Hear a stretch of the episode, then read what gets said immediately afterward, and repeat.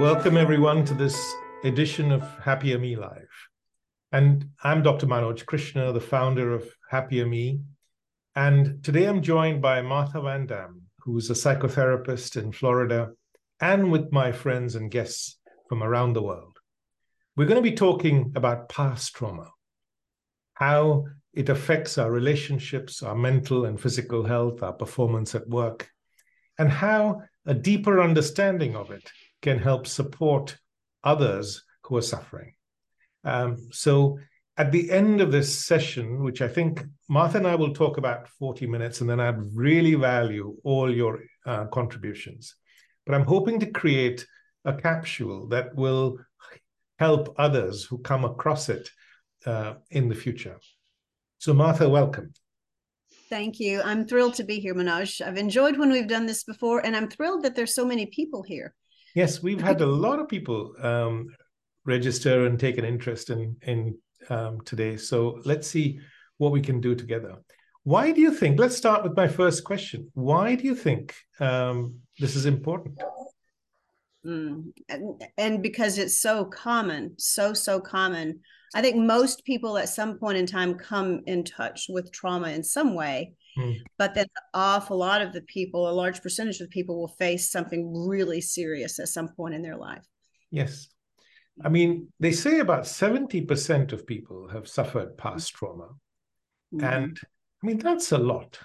Do you find that's kind of roughly what you see in your practice? well, my practice since my since all the people that are coming to me have some sort of problem i probably have a higher percentage of trauma come through my office than is the general population. Yeah. but but i just see it so much. And i also see people who have no idea how their previous trauma is affecting them today that it's still coming along and infecting their lives. Yes. So i think the main thing we're going to be sharing is how trauma impacts our minds in ways we're not aware of and shapes our behavior and our thoughts and feelings. Mm-hmm. And the people around us and a deeper understanding can help us heal ourselves and support others you know uh, in so many ways. I was reading that 15% of teenagers develop ptsd after a traumatic event. And we were talking earlier about how when trauma begins earlier in childhood it has a bigger impact. Mm, yes, much and sometimes more difficult to tag into what it where it actually started. If it started in childhood, it may not be egregious. It can be small, but still difficult maybe to to figure out exactly what happened and why am I feeling.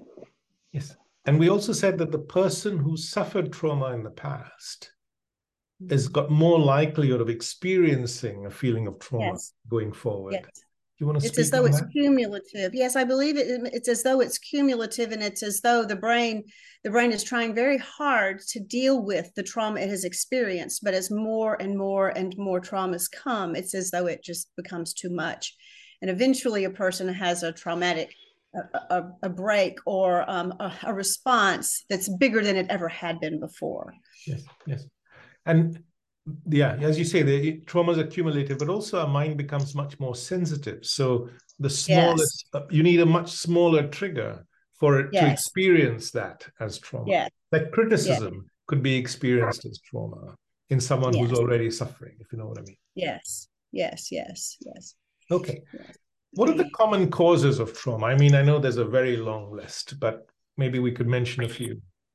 Sure, sure. Um, so, of course, there's physical and sexual abuse or trauma in some way. Uh, one of your ladies, the bereavement. Yes. Certain bereavements can cause, and it's interesting, may cause trauma for one and not for another person, but certainly bereavement.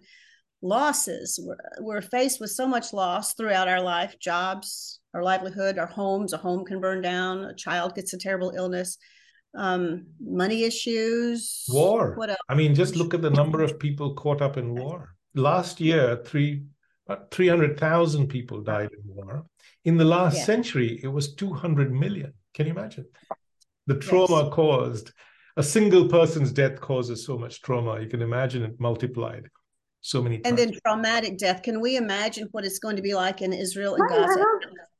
Yes. Uh, years years from now, there will be leftover traumatic results from. To, um, yes. Take sick time because I'm doing Zoom calls today. Olga, can you mute? Oh, there she goes. There we go.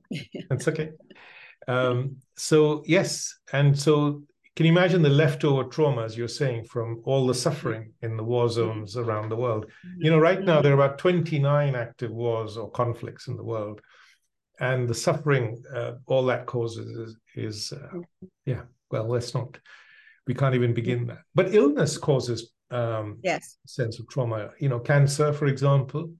Yes, I think the diagnosis itself is a traumatic experience and then the treatments can be traumatic and then the fears left over about it may come back i may die that can end up being traumatic but we were speaking about how though the causes of trauma are so mm-hmm. But yes. actually the effect the impact it has on our body and our mind is probably the same sure sure sure and that's yes. what we're going to unpick okay right so Right. What are the different ways in which trauma impacts us? Imagine it's happening to you rather than mm-hmm. without your own awareness. That's the key thing. Trauma sure, impacts sure. our lives in ways we're not aware of, or we don't connect what we're thinking and feeling with what's happened. True, true. We don't realize the changes that are happening in our brain, and we may be developing beliefs, beliefs that I don't have control of my life, or that I that I am a victim or that, um, that these things are happening and there's nothing I can do about them. We kind of develop some beliefs, un- unaware at the time, but they're that they're forming. okay, well, as you said, the first thing is we start feeling like a victim of our mm-hmm. circumstances. Why mm-hmm. me? You know, all of sure. that. And it's not sure. when I say you start feeling, it's not like you're deliberately doing that. You see, Mm-mm. your mind is doing that to you. I mean, that's the key thing to communicate. Um, yeah. It happens to everyone unless you have an awareness of what's happening, and then maybe you can do something about it. Manoj, I think the point is that that you're saying that, that um, trauma changes the brain, and yeah. once because it's it's creating neural networks, it's changing the pathways, and when it does that, it is changed, and we then respond changed. Yes. So we become more quick to anger. We mm-hmm. uh, feel guilt, shame. We find it mm-hmm. difficult to form close relationships or intimate relationships. Yes. We blame others for how we feel. And we mm-hmm. find it really difficult to love others. And therefore, our relationships are unstable, right? Because all relationships need an investment of love. And if I cannot offer love in that relationship mm-hmm. because of my suffering, because my mind is taken up by my own suffering. Right. Or if I can't feel safe with the love the other person is giving me, I can't yes. feel safe with that. That also impacts the relationship. So, uh, so we often end up, if we've suffered trauma in the past, having a lot of unstable relationships, which mm-hmm. adds to our own unhappiness. Do you understand? Mm-hmm. And our self blame. Yes. There's something wrong with me. I can't. I can't manage a relationship. Yes. Anxiety that it might happen again maybe we feel vulnerable as you said we don't feel safe Mm-mm. Mm-mm. so we might shut ourselves off from the world from all relationships or make sure they're really superficial so nobody can get close to us you see yes and as you mentioned something happens to us and we're very quick to respond we don't realize that we're respond our, our brain is responding to all those neural networks yes. And if you have children, then you, or if you are in a relationship, then there's a great need to control your environment. Mm, yes. What yes. the children are doing and not doing, what your partner is doing and not doing, yes. just so that you make yourself feel safe from safe. any potential yes. harm that might occur. And then, of yes, course, it can cause other mental health problems, right? Depression, I think, is four times more likely. Uh, attempted suicide is 11 times more likely mm-hmm. um, and low self-esteem, loss of hope, as you mm-hmm. said. What about mm-hmm. dissociation? You were talking about that the other day when we spoke, Martha. Yes, yes, it's an amazing thing that the brain does, but um, but I have seen it a couple of times where someone is traumatized very severely, and the brain learns to protect itself by separating from what's happening, and, and so that the brain learns to do this little separation thing, and um, oh and that can be a lifelong impact once the brain has learned to do that and people don't realize that their brain is disassociating in massive ways. All of us disassociate a little bit from time to time but in very strong ways yes and research is now showing that past trauma also impacts our physical health. Yes. And we were talking about the potential link between that and cancer, lung disease, heart disease, autoimmune. Autoimmune. Mm-hmm, mm-hmm. You know, mm-hmm. so Absolutely. many uh, disorders. Um, and um, yes. Yes, I agree with that. Tim's just mentioned that, and by the way, I'd encourage everyone to pop your comments in the chat. Yes. Tim's just mentioned that on a smaller level, we need to act according to social norms that force us mm-hmm. to ignore or minimize our trauma. So true. So we so have to true. pretend that we've not suffered. Yes. You see what I mean? In right. order to be accepted in workplaces right. and in our relationships right. and, and, so and on. So then our focus becomes fitting in instead of managing and healing what we need to manage and heal. We have to fit in. Yes, and that that creates its own anxiety. What others are going to think of me? How am I coming across to others? You know, and right. that can be all consuming as well, right? Sure, sure, sure. And one of the other big links between past trauma is with addiction, with substance abuse. One in mm-hmm. six people in the United States, I'm sure around the world, have a mm-hmm. substance abuse problem and that's mm-hmm. underreported, I'm sure. So that's a huge number. It's, of, it's massive. You see? Yes, and look at the trickle down effect. Work.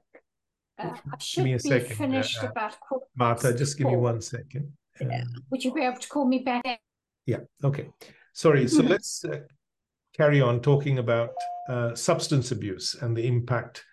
And the trickle down that so the person is traumatized they find alcohol a pill something that that kind of soothes and they don't realize that they're not healing they're just masking and then and then look at the trickle down effects of alcoholism and drug addiction in the families and the relationships in society and economics so the inability to cope with our own suffering on the inside mm-hmm. makes yes. us want to escape and numb that pain as you said and we yes. turn to alcohol drugs and there's a whole array of things we can turn to all of which then the mind clings on to. See? Yes. Because it helps. It feels as though it helps. It yes. feels better for a bit. It yes. tricks us. if we can find another way of helping people heal themselves, mm-hmm. it could have such a huge impact on the whole substance abuse problem in the world, too. Right? Absolutely. And normalizing the fact that we all face trauma of some sort. We have difficulties of some sort. We have days and weeks and that we feel a little weaker than others. And if we could normalize that so that we don't judge ourselves and don't judge others then we're so much likely more likely to deal with the issue. Yes. And people don't realize that our reactions to other people in relationships we think it's about the butter or how clean the kitchen is but it's never that right. is it? It's about no all the stuff that's happened before you right.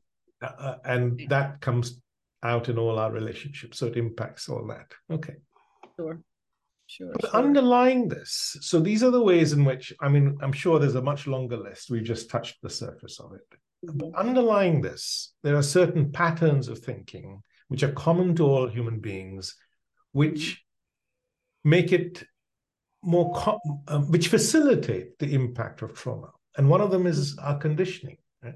Sure. So all, all our past influences are stored in our mind, and yet we are not aware that we've been conditioned, and we become attached to our conditioning. Right. Mm-hmm. Right. We do.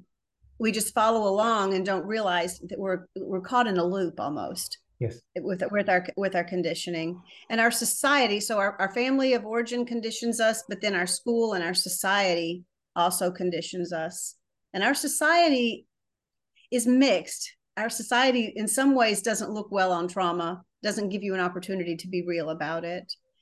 In other ways, it, it does. It does accept, but but in some ways, it can be very difficult. I think uh, one other thing themes I've found very com- uh, that's common among all people who suffer is they think they suffer alone. Yes. They think that it's unique to me. I'm the, mm-hmm. I'm unique in my suffering. But once you and realize maybe- that 50 to 70% of people have suffered mm-hmm. trauma and it's impacting their lives in ways that they also may not be aware of. Mm-hmm. You know, it mm-hmm. allows you perhaps to take ownership of what's happening, you know, to you. Sure. And I, I, agree with Laura um, that we often don't talk often open and honestly, and that's a catch twenty two, isn't it? Because we want to be more open we want to have a society where we can be real and share these things but it's not always safe to do so. Yes. We talked a little bit about what trauma does to our nervous system martha and you mm-hmm. were you want to expand on that a little bit. Well sure sure. It's that links to yes the um the, the nervous system the, the brain is always on guard watching for something that could be a threat to us. And if we've had previous traumas then that gives the brain more ideas of what to look for. So if someone beat us up early in life and then now the brain is scanning and it sees someone yelling or someone getting a little anxious the brain is going to latch on to that old memory determine that oh no you're in threat right now and then it's going to let the brain know danger danger up pops the sympathetic nervous system. We're now in fight flight freeze or fawn hmm. and everything is dysregulated because the brain based on previous experience determines that what is happening right now is a threat. And it's all based on what the brain has learned from our past. Yes. And it can be wrong because we may not, I mean, haven't you felt threat some or a, a little threat or anxiety? Sometimes you go to open an email from someone that you're concerned about hearing from, and it's, you have the same reaction as if a bear just ran in the room. It's kind of crazy how the brain can do that. So, one of the themes that have run through the Human Wisdom Project and Happier Me is the need to question our own thoughts and feelings because mm-hmm. our brain tells us they're true, but they may not. Yes. Be. Yes. Yes. So yes. The, the the feelings are real, but the danger they point to may not be. And I think Lynn uh, Staley, uh, who's on the call, um, told me that on one of our conversations. Um, now, the other thing that happens is we identify with our trauma. Mm-hmm that becomes Martha or Manoj. I am my trauma because that's what our mind naturally does. It identifies with its own memories, and that becomes the me. Mm-hmm. And as you know, we become attached to our identity. So then it's hard to let go of, right? Do you find people in your practice who have suffered but struggle to let go of that suffering? Um, Yes, absolutely. I have found that. And um, I may have a client who thinks she has an appointment. I may need to let her know we don't have remind her we don't have one this morning. Okay. But um, but absolutely beyond a shadow of a doubt, once people latch on, then there's a sense uh there's a sense of that's who I am. And our identity within ourselves of who we are, we hang on to that. It's it's a survival we have to have an identity. We have all have one. And so if we feel as though we're losing it we almost can begin to feel like we're not surviving. We we just aren't. And that beyond a shadow of a doubt that's that is very difficult for a person to deal with. Yes. If i wasn't say a spine surgeon which i mm-hmm. what would i be? Kind mm-hmm. of that's the kind so if i wasn't my trauma or my history of trauma then what right. would and you're not doing right. this consciously. It's your mind is unconsciously oh. operating in the background doing this to you right? Right. Right. Right. Exactly. And so you don't know it's happening and it's pushing you but you still can a person can feel frantic or panicked at the idea of letting go of that because it feels like they're letting go of their identity or their reason for living. It, oh. it it's a, this pretty big and, and, this mind that is suffered become it's much more easily hurt isn't it martha mm-hmm.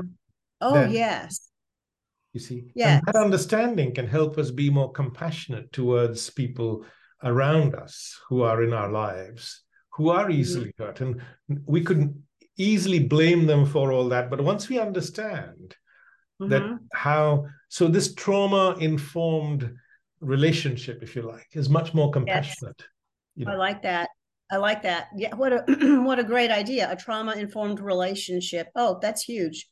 if we can be informed about our own trauma and our partner's trauma or our children's or anyone we're working with, we are going to be so much better capable to understand what's happening, to keep to keep thing uh, small issues from turning into huge fights. Yes. And to be compassionate throughout. Oh, what what a great! I had not thought of it that way. What a great idea! I love that idea. And the other interesting thing in all this is, my experience of trauma is my experience of it, in the sense that you might not think what I've suffered is any big deal. It's true. You it's true. Like I might be the child that my my mother might have favored my sister, for example. Right. I might feel right. that, though it may not be true. But I carry right. that memory with me and that hurt. So it doesn't right. matter whether it was real or not, but it's true for me. And that's shaping my thinking and my behavior.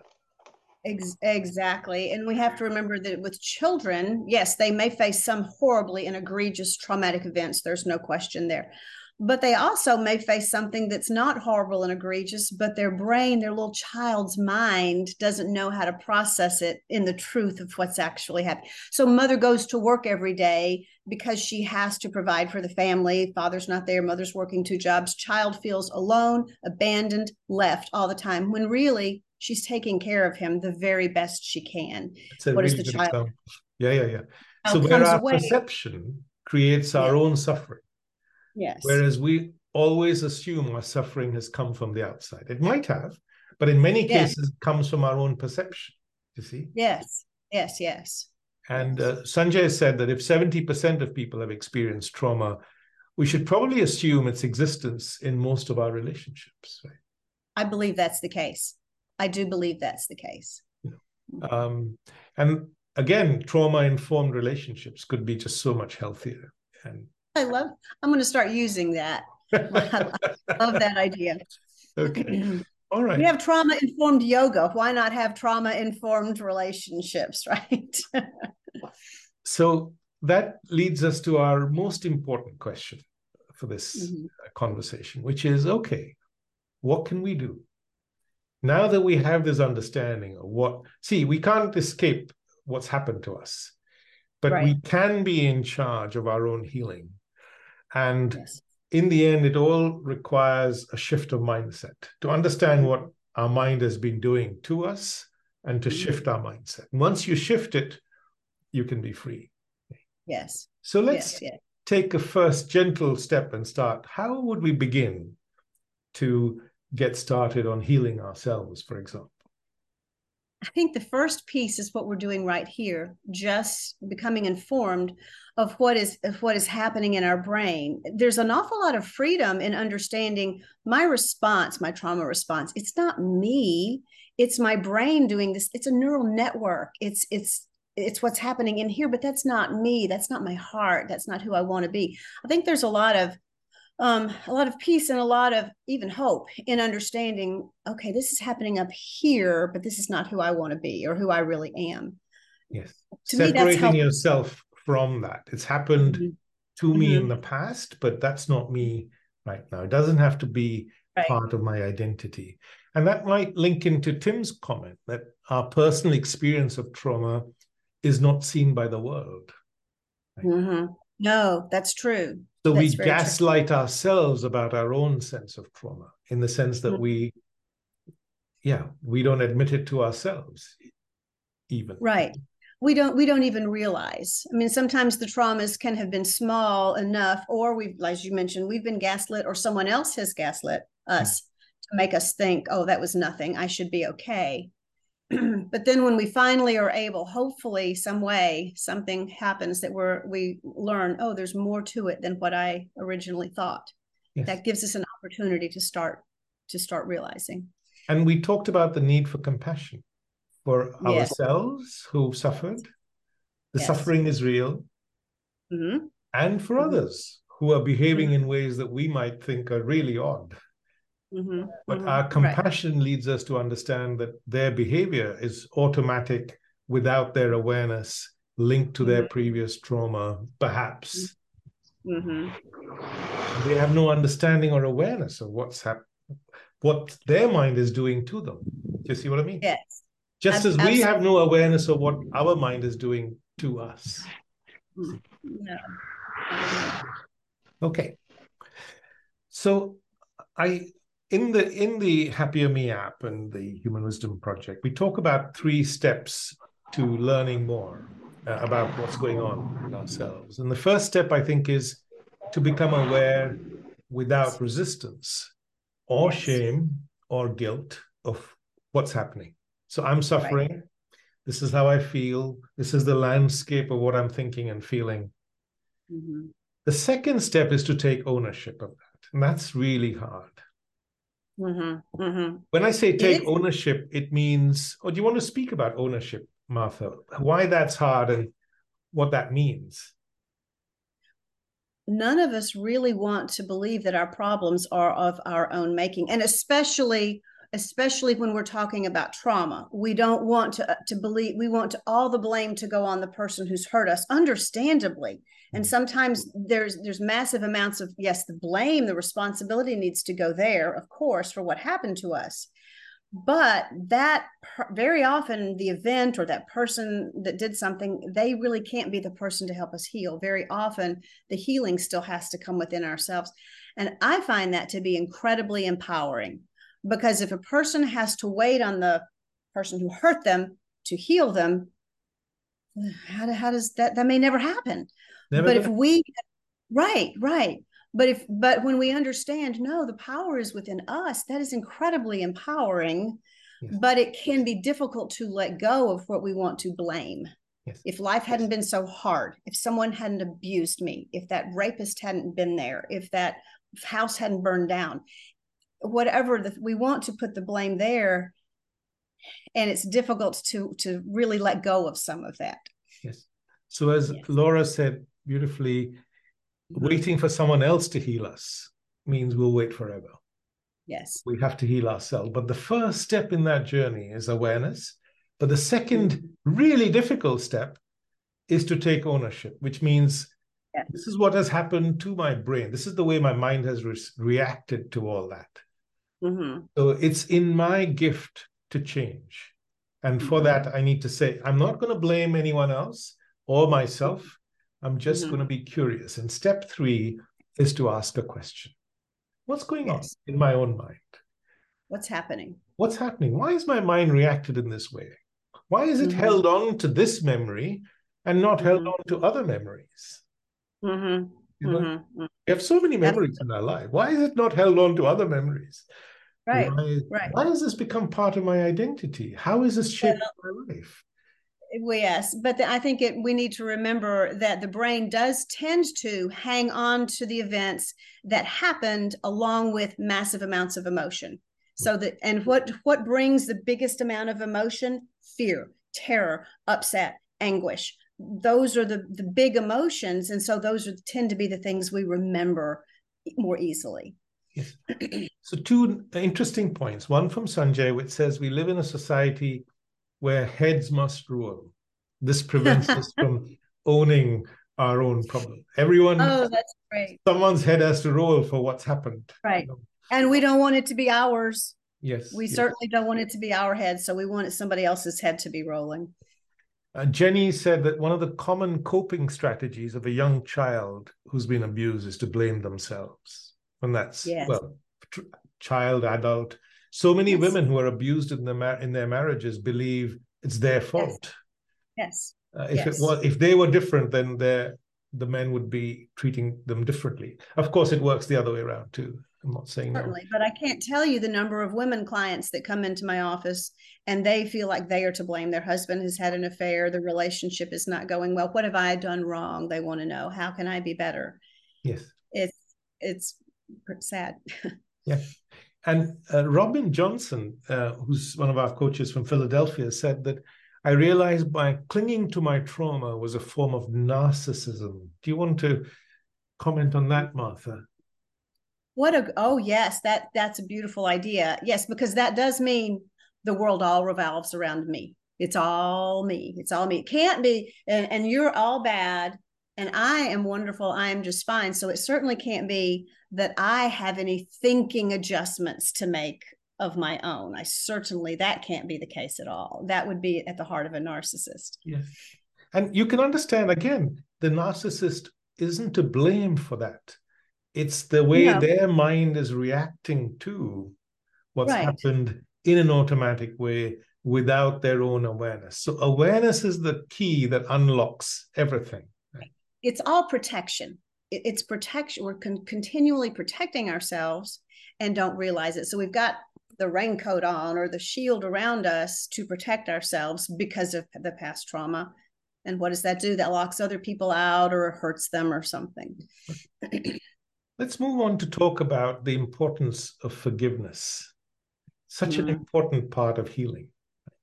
Someone has done something to you, or you think they've done something to you. Right, right. And the importance of forgiving them for your own healing. See, to realize they're just human like you are. They act from mm-hmm. self interest, from their conditioning, which they're not aware of. You see? Mm-hmm. And they have the same I, emotions you do. How can we facilitate this process of forgiveness, Martha? I think one thing with forgiveness we have to do is we have to break through the stereotypes and the beliefs about forgiveness that are not true. Forgiveness does not mean that it's okay what that person did. It doesn't mean that we agree with them. It doesn't mean that we're fine with what they or we even accept as acceptable what they did. It means that we choose to let go of it. We choose to let it be their, that was their problem that did that did the the trauma and i will deal with the injury. I will now i will i will put the band-aid or i will take the medicine or i will do the healing um, and i will let go of what they did that was their action. So it's a separation and when we're separated from the person in that way who did the thing then um, then that becomes more that's to me that is forgiveness. I let go. That's on you. You deal with it however you choose. That's yours. It's between you and god or you and yourself I'm dealing with me. To me, that is forgiveness. Children who blame their parents for how they are. I mean, so many children blame their parents, right? Yes. For how they've turned out, how they feel, you know, mm-hmm. all of that, right? Mm-hmm. That's actually more and more um, happening more and more right now. And p- children decide they don't like how they were raised, and so then they'll sep- completely separate them. So many estranged families right now because it's more common and acceptable for children to say, Well, you're not working for me, so I'm just going to separate myself from you. And that is not what we're talking about here. No. We're not, trauma is different from, I don't like how you raised me. I think compassion, again, is so important. Right. To realize your parents are also human and they also make mistakes just like you do. Mm-hmm. And uh, are you blameless completely in your own life in terms of how you've acted in the world at all times? Of course, we're not. You see? Right. And see, so, I think if we can become compassionate with ourselves, yes, then it's easier to become compassionate with others. I realize I mess up too. I'm not blameless. If I can then have compassion for myself with that, uh, I did the best I could, but uh, now I know better then we can have that same compassion with others but it's i think it starts with having it toward ourselves Okay. I'd like to invite Lynn Staley now, who's on the call, to talk a little bit about tapping and the importance of that, Lynn, in um, helping us deal with the acute feelings we might be having and how we can use that to begin our own journey of healing. Would you be happy to do that? I would. So it's really top of my mind's awareness because I'm presenting to teenagers today who are very stressed about their final exams.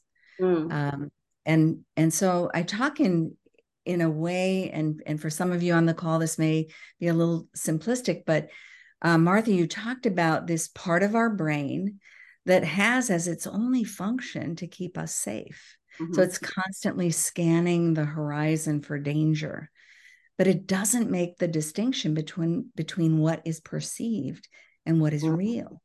Mm-hmm. And it also doesn't wear a watch.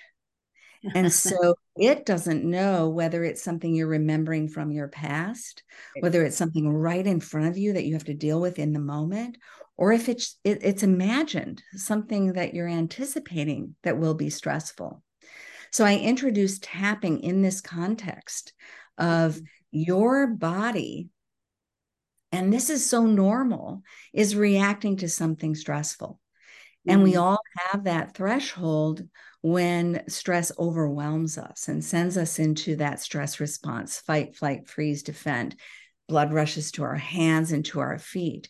What if mm-hmm. we could talk to that part of the brain in a language it understands, which is acupressure and vibration? And then I'd also talk about how we in Western thought call it stress. Mm-hmm. In in China, they would call it blocked energy. And sometimes mm-hmm. that's a great way for teenagers to conceive of this. if you're talking about your life force being blocked, what if we could help it along by tapping and regulating the stress response by causing an integrated brain again through this vibration? And there are more than 300 quality studies that show why and how this works.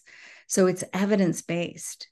Mm-hmm. And I love this idea that with a little bit of knowledge mm-hmm. and our fingertips, we can actually influence our neurophysiology.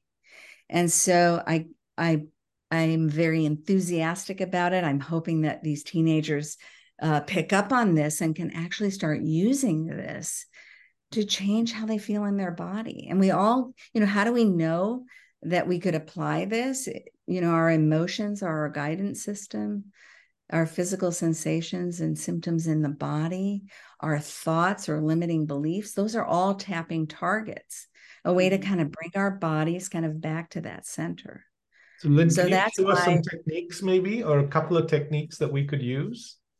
Well, um, tapping, yeah. if you wanted to, you know, look into tapping, I would start with the tapping solution. Um, there's a way to learn the setup and then the eight points on the body.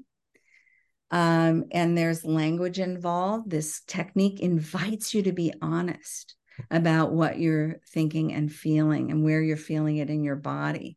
And I think um, Dr. Tim mentioned earlier this idea that we minimize our experience and so I love EFT or tapping because it invites you to tell the truth. You get to say what is your authentic experience. And I know we talked earlier about, you know, we all we all have some kind of trauma. You know, I see it maybe, you know, it's going to be unique to you. If you have a sensitive temperament, something that feel you know, is traumatic to you, somebody else it might just be able to brush it off. Um, but you would apply tapping by telling the truth at the setup point. Um, and the, the language always starts with even though, even though I have this problem, that's the truth for me. And Jondi Whitis was uh, is one of my mentors. She was one of my instructors, and so she would be a fabulous resource if you wanted to learn more about this. And then you move to eight tapping points on the body: the inner eyebrow, the side of the eye, under the eye, under the nose, this crease in your chin, this fleshy part of your chest, under the arm about three inches down, and then the top of the head. And you would mm-hmm. keep going around and around, telling the truth about what is bothering you. And it sends a signal, a calming signal to that part of the brain that it can stand down and you tell the truth about your unique experience. And it calms the nervous system under stress. I've had the experience where I've done this with a group of students, 40 students in a class, and they are like jello by the time we're done. They're so calm because this has moved that blocked energy in their system. I have to do something to jazz them back up to go to the next class. So I really um, I really think it's a fabulous technique. Um, and it's not the only one. You can use breath. Um, there are a lot of techniques out there, but the reason I think this is so versatile is it can address the stress right in front of you. It can calm you so that you can step into something that you anticipate might be stressful. And the most potent way to use it, in my in my opinion, is what Martha was describing initially is that loss and, and these experiences are cumulative. I use this um, visual aid that we all have these experiences. And if we don't have grown-ups in our life who help us reconcile them as they happen, they link to each other. And by the time we're in midlife and haven't reconciled all these things, we might be looking at that one link that just got added to our chain and we're saying, mm-hmm. why is that the thing that tipped me mm-hmm. over? Well, mm-hmm. it's not. It's mm-hmm. because it's an accumulation of all of these things that we subconsciously stored. It's it's about safety. It's about protecting ourselves. Mm-hmm. What if we could reconcile these things? Or what I teach teenagers is let's keep from adding any links to your chain That's by addressing them. Yes. Um, Lynn, thank you so much. That's really beautiful. Uh, the eight techniques and your visual representation mm-hmm. of mm-hmm. the chain. Mm-hmm. So, Martha, moving on, uh, and thank you for that, Lynn. Um, what else can we do? What about journaling? Do you think that's helpful? I think journaling is very helpful. It helps us to get our our, our brain is um, trying to is trying to resolve the trauma, and so that's why it keeps bringing up feelings. It's it's trying to to let us know this is a problem, need to work on it, and so it keeps it keeps on reminding us of the issues until it's determines the brain determines that we're working on it. So when we start writing it, the brain grasps, oh, she's taking care of the problem. Oh, and it stops pounding us so much with the reminders because it senses that the issue is being taken care of. And uh, also, as so as we're writing, that also tends to calm us a little bit. And as we continue to write, then in a calmer state, our brain, our prefrontal cortex, our, our uh, higher order problem solving part of our brain is able to think through and process the event from a calmer state. That's actually also what's happening with if you're tapping through a specific trauma, then your brain now comes down to a calmer state. The as you think about the event that used to upset you, the tapping is keeping you calm. Now you're thinking about the event, or just like in writing, you're thinking about the event, but you're thinking about it with the prefrontal cortex coming back online in a way that it does not when we are activated. So now it comes online and it's able to think through the original trauma in a way that we could not do it when we are activated. Yes. So our, our nervous system has calmed. Our prefrontal cortex now is working for us instead of taking a break being offline and it's thinking through. And so the the journaling similar way the journaling we as we calm and we're writing more and more then our prefrontal cortex can begin to work and kind of work through what really happened. What did it really mean in the trauma?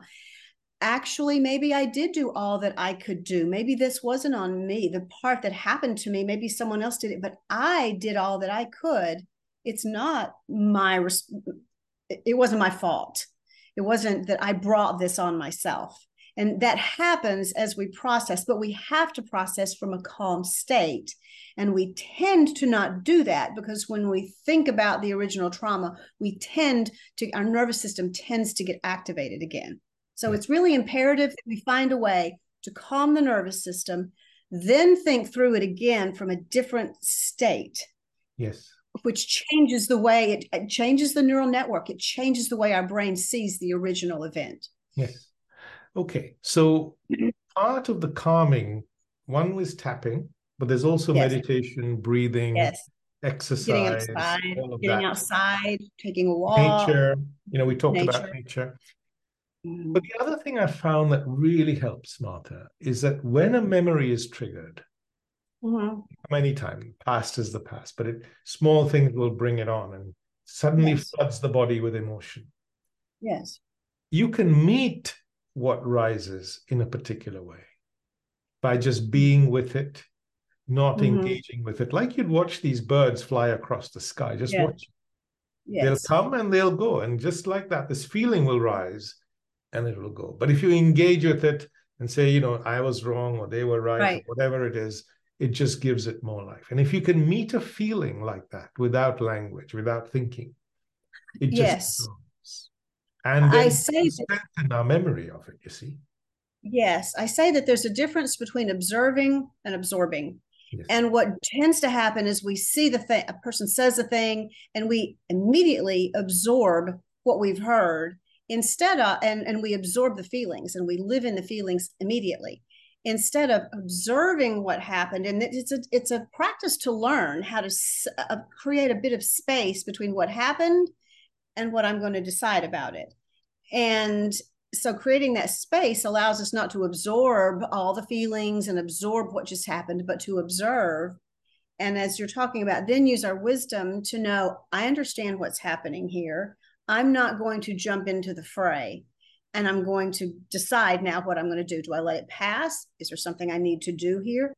but creating that space meditation creates the space being intentional to learn what's happening in our brain helps us to create the space yes i think that's such an important question martha which is what can i learn about mm-hmm. my own mind mm-hmm. from what i'm experiencing mm-hmm. mm-hmm. we never ask that question you see right just quick to blame somebody but if we ask hey what's what can i learn about myself from what's happening mm-hmm. i think mm-hmm. that again opens the door to a deeper mm-hmm. wisdom yes you know if yes. it's okay and also to perhaps realize that life in the present is the only life we have and right now you might be safe you have sure. your health you have your breath there's so many things to be grateful for sure.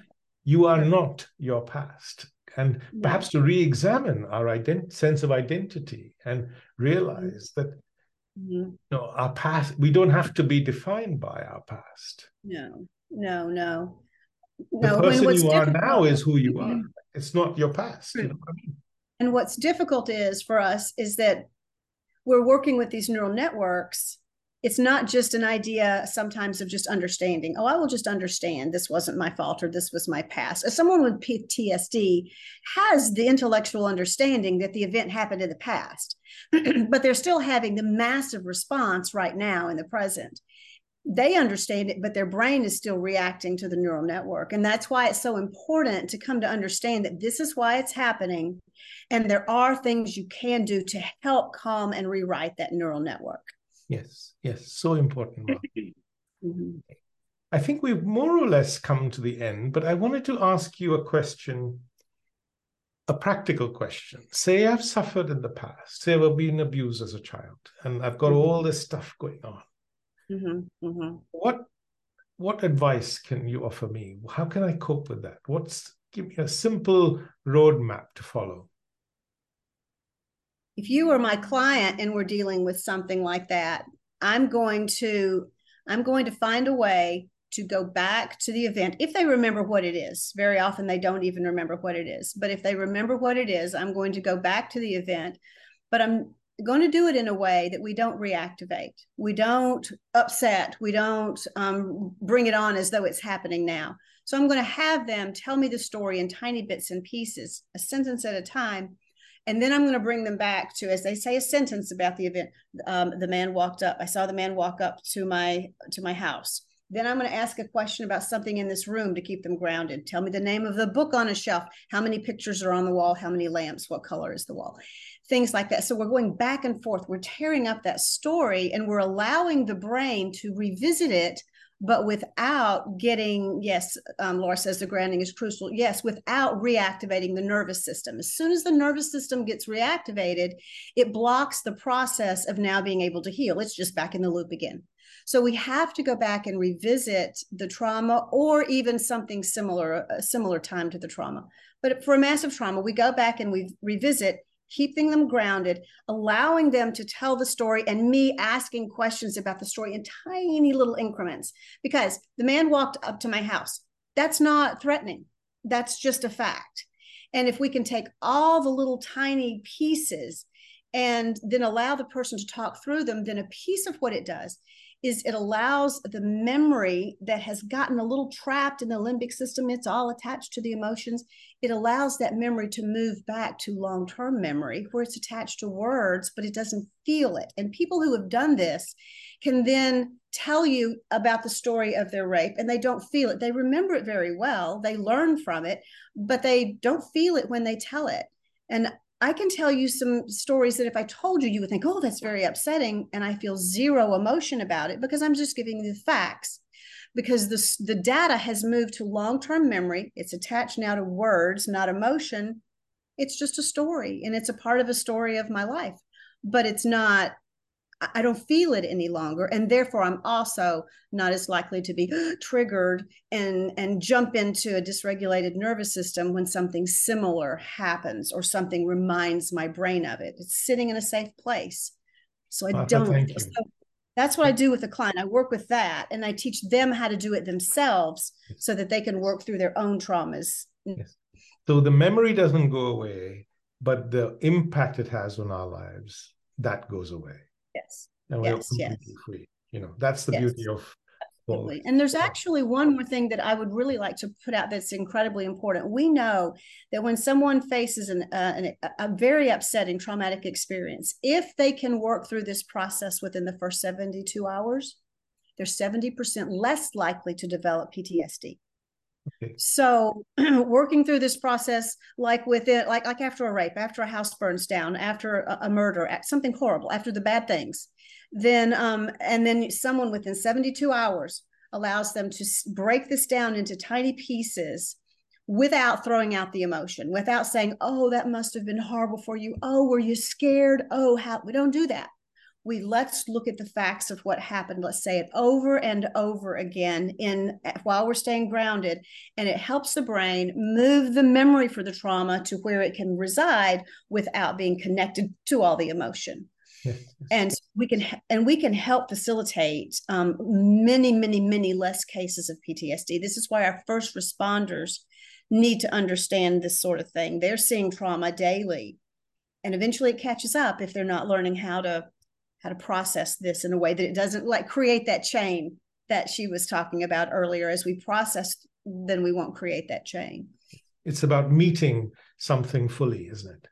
If you yes. can meet something fully then yes. it doesn't leave a residue until yes. tomorrow. But we don't know how to we need to learn how to meet something fully. Yes. Okay so martha i'm going to pause here now and just take a minute to talk about the happier me app and its resources and then I want to open it up for everyone's comments. And there's some great friends here, and I've invited them specially to come and share their particular experiences. So um, we've just launched the new version of this app. Uh, it's called Happier Me. And I think many of you are seeing it for the first time. So there's a Feel Better Now section, which includes uh, lots of tapping and breathing and meditation and so on. And then it invites you to go deeper to explore the topic that you are interested in in more detail. Um, there's a daily practice. There are eight eh, sections which you can explore, including mental health, work, relationships, and so on. Um, this is just a magazine with some new content every day. Find answers very quickly takes you to where you want to go. For example, why do we feel sad when someone dies? Well, it leads you to the module on, on sorrow and loss. And then, if you want to go deeper, this section called Pathway offers a five step guided program to grow as a person and lead a happier life. So it starts with a calm mind, which we talked about, then to understand yourself and how your mind works, and then manage your emotions and live your best life. We've got lots of resources, including a long list of podcasts and events. If you look at our list of past events, many of you will recognize that you've participated in many of these. So it's a library of almost uh, 60 events uh, that we've done together, and they're all accessible to everyone. Okay, so I'm going to leave that now and open the door to um, questions and comments. So I'm going to invite Laura. Laura, could you start the ball rolling? Because uh, I know you've got a particular story and it's very poignant and moving. But when you're in it, you're in it. Mm-hmm. And actually trying to understand anything is actually incredibly hard. Trying to reach out to somebody else to say, I am so in it, I actually haven't got the words to be able to tell you. So it will just come out like my mother used to call it a verbal puke. Um, not affectionately, well, affectionately said, but you know, that was the reality because I didn't have the words. And I would sit there. And I think the longest time was with a psychotherapist for about seven and a half hours until wrongly or rightly, he started throwing stuff at me to provoke a response because I didn't have the words. The person who's suffering, their extent of pain is something other people can't comprehend. Yeah. But given that you went through all that, what mm-hmm. tips would you have for someone who is going through all that? What will help them come out? See. I, I think, and it's it's something that I've said, uh, and ironically, I'm I'm in the middle of writing something now about it, and I think it's one. There was, there's probably five in all, but there's three that immediately speak speak to me, and that's three P's that are about pace, patience, and persistence. And and I think in, in a world that is really busy, really chaotic, trying to find our own pace is incredibly difficult because we get caught up in the busyness of the outside world and get drawn into I, suppose the vibrations, for want of a better way of describing it, um, of the outside world. And so we have feel we have to operate at that level. But in reality, we have to find our own level of vibration, our own pace. And that is a really hard thing to do because the world tells us in order to achieve, we need to do this, have this, be successful, and success looks a particular way. And unfortunately, the education system sets us up in that way because you know it tells us that you know, if we follow one and one equals two, two and two equals four, you know, follow the leader, aka the teacher, success will be ours follow the rules, you know, even more so, success will be ours. The challenge then becomes what do you do when life doesn't go to plan because we haven't we haven't got a plan for when it doesn't go to plan. Okay, so there's pace, number one. What's your second point? You said so patience. I mean, patience because we all learn in different ways. Um, and, you know, one of the things that I observe very closely is there are people who will quite happily throw themselves into, you know, something and go, I'll just go do. And, you know, I call it the throw the bomb in and see where the pieces land scenario. They'll do. There'll be others like myself who will think their way through something. And that's okay. We get to the same solution. Um, but we just approach it in different ways. Both are okay, they're just different. And your so third me, thing is uh, persistence. You've got to yeah, realize that this is going to take time. Right? Question yourself. Yeah. Saying, where's the step? You know, what can I do differently? Ask yourselves those questions that just keeps you being persistent. Okay. Thank you so much, Laura. I really appreciate My that. Pleasure. I know that's not easy to share because it's, you know, Tim, Tim is, is Tim. Are you still around? And I'd love to share here your two pennies if you are. Well, yes. thank you, Martha. Great, great presentation. Um, as always, Manoj, you bring things that are very real to light, and I appreciate that. For me, uh, as a professional, I spent many years studying the stress response and helping people to calm their central nervous systems through EEG, biofeedback, and other methodologies, chiropractic care. Um, but I'm on my own personal journey now. Um, learning that I'm autistic uh, has helped me to uncover an awful lot of what's happened in my life. Of course, we normalized you said before children think it's their fault and everything, so we then place everything on ourselves. Everything that happened to me was normal, it was okay. And only now am I really uncovering layers and layers of bullying and intimidation and gaslighting and denial of my experience. Mm-hmm. And Laura, I hear I, I, it brings up a lot for me when you talk about being nonverbal, right? When it, when it gets too much and just shutting down and not being able to express the shutdowns, the meltdowns, etc. Now, when you were talking about narcissism, to me, it it it it started to hit a really slippery slope because right now my journey is about me. I need to learn about me and I need to be able to have the space to be not narcissistic, but a little self obsessed so that I can give myself the freedom to go in and say, wow, these things actually did happen and it's not me. And stop gaslighting myself and stop expecting myself to be the way everyone said I should have been. And that can seem like I'm spending an awful lot of time on me but it's a necessary component so that I can look back and say, I understand. And I can forgive myself for all the ways that I've gaslit myself.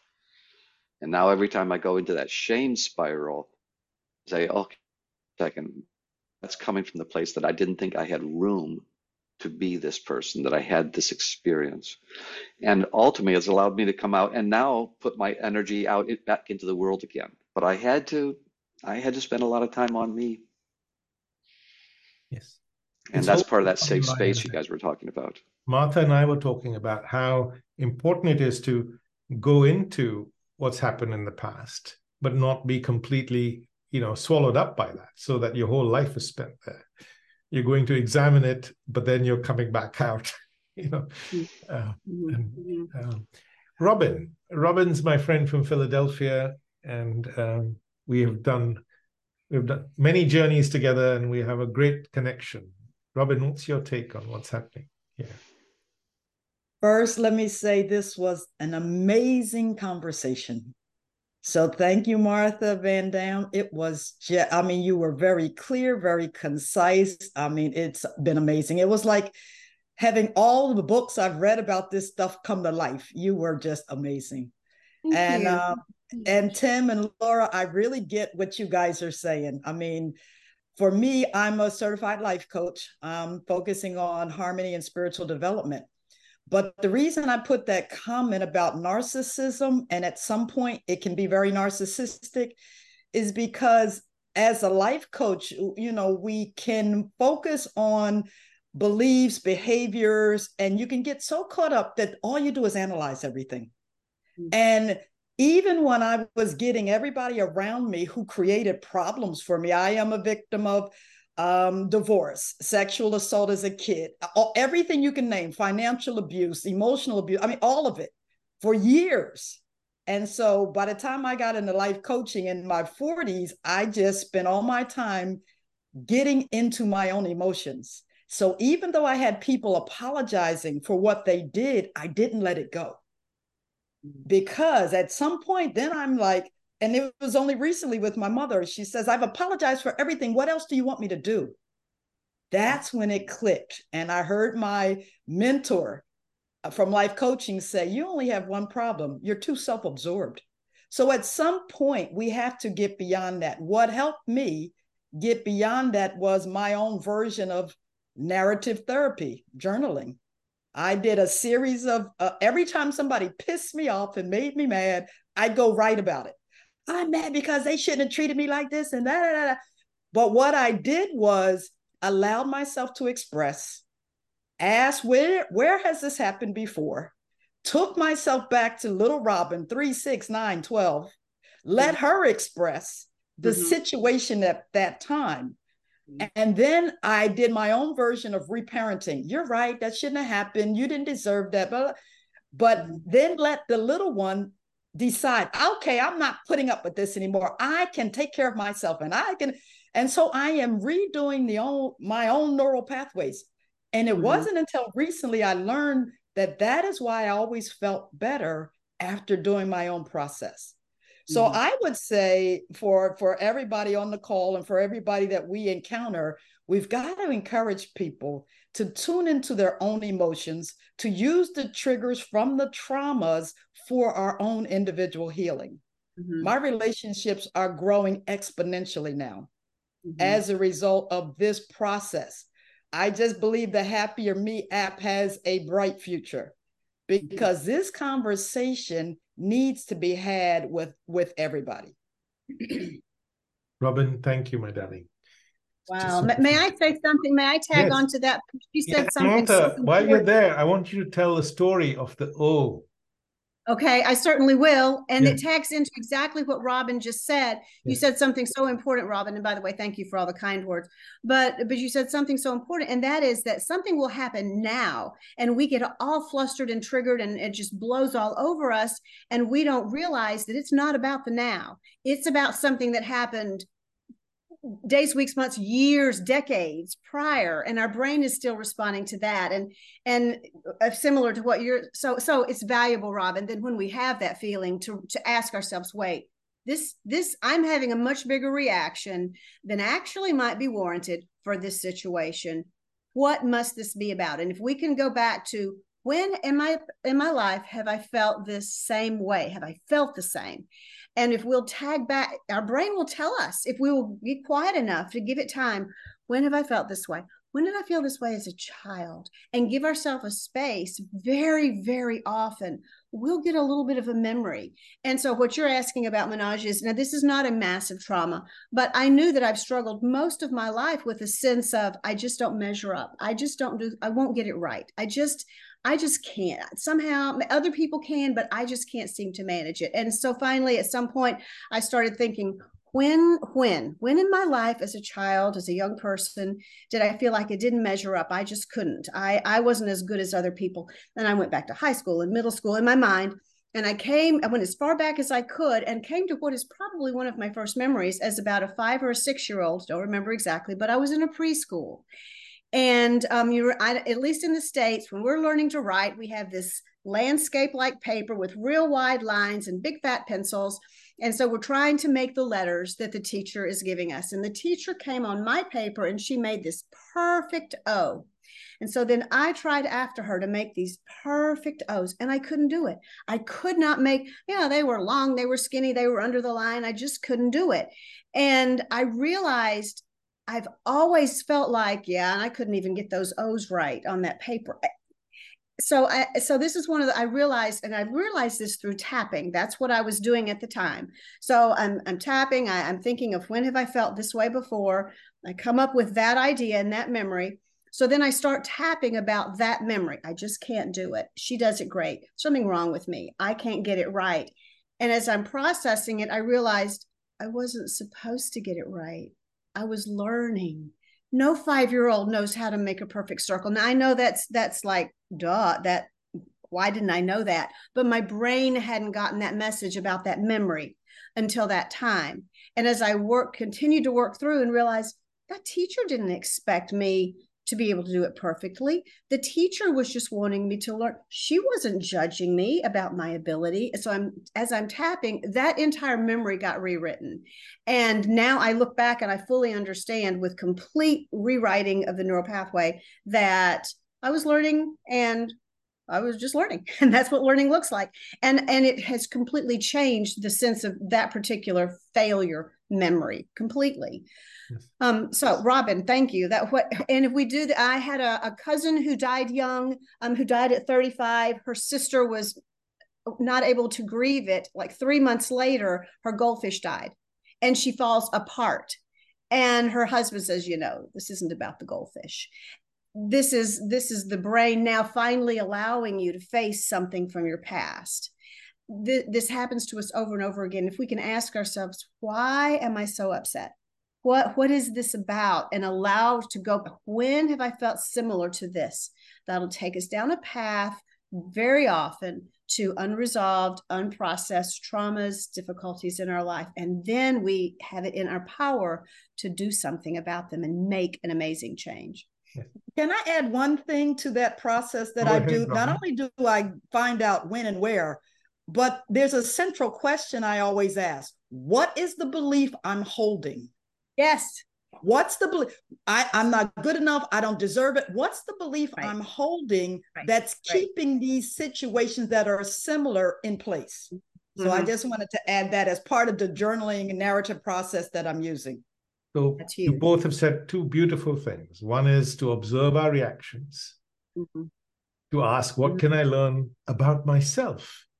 Yes from those reactions? Is my reaction warranted by the butter dish being the way it is, or, or whatever it might be, or the goldfish dying, Martha? Right, right. And to go back, as you say, and process whatever trauma may have occurred. Mm-hmm. But it begins with the simple things being aware, taking ownership, asking a question, learning, not blaming, and so mm-hmm. on.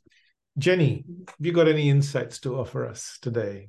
there is a massive difference between little t traumas and big T traumas. And that hasn't really been made enough emphasis put on that. A big T trauma, uh, someone asked for a definition of, of what you call a trauma in EFT. We class it as a UDIN, unexpected, dramatic, isolating, and no coping strategy if you've got all four components there, that becomes a, a traumatic event. And everything around that traumatic event can be stored in a trauma capsule that you have no idea about smells, tastes, colors, along with everything else. And very often that trauma capsule is buried very, very deep inside us that we don't know anything about. And then when someone's life seems to be going really, really well, everything seems perfect. They've just got themselves going in brilliantly. Something starts to happen. Mm-hmm. And the trauma capsule opens, they might get triggered by something red. They've got no idea why, or a smell, or something like this. And the trauma capsule is now opening because the body can now deal with this and the brain can now deal with it. That's what it believes. And the trauma capsule starts opening, and these weird kind of things start taking off. Thank you. And I think what I'm learning from you and from Laura and is that when you're in the middle of it, it's so severe that it's really hard even to begin to imagine that you can be healed. And if someone wants to help you, how how can they do that? And even if you haven't suffered trauma, you're going to meet mm-hmm. people who have. Absolutely. As as doctors, for example, Lee, you know, in your practice, you'll meet so many patients who will have suffered in this way. And having this understanding can help us have much more compassion for our colleagues and for our patients you see.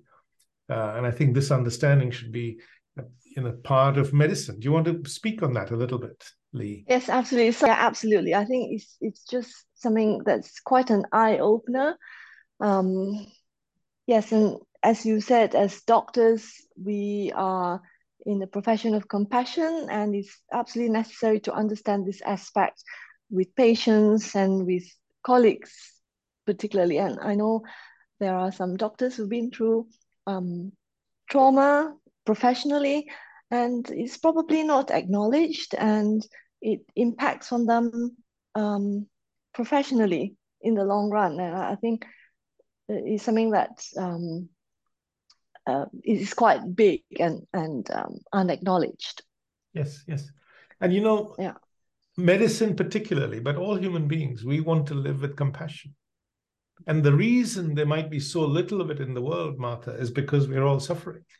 And we're so preoccupied with our own suffering. So if we can find ways of helping ourselves heal and supporting others to heal, maybe there can be more compassion in our lives yes. towards ourselves and to others and you know the healing not just of ourselves but our relationships, but of the world can begin, you see. That's why this is so important, you know. Absolutely. Absolutely. Yeah. Okay. Well, thank you very much uh, for Martha for your time and all my guests from around the world. And we'll, of course, edit this and create a capsule for everyone to share onwards. Thank you so much. Have a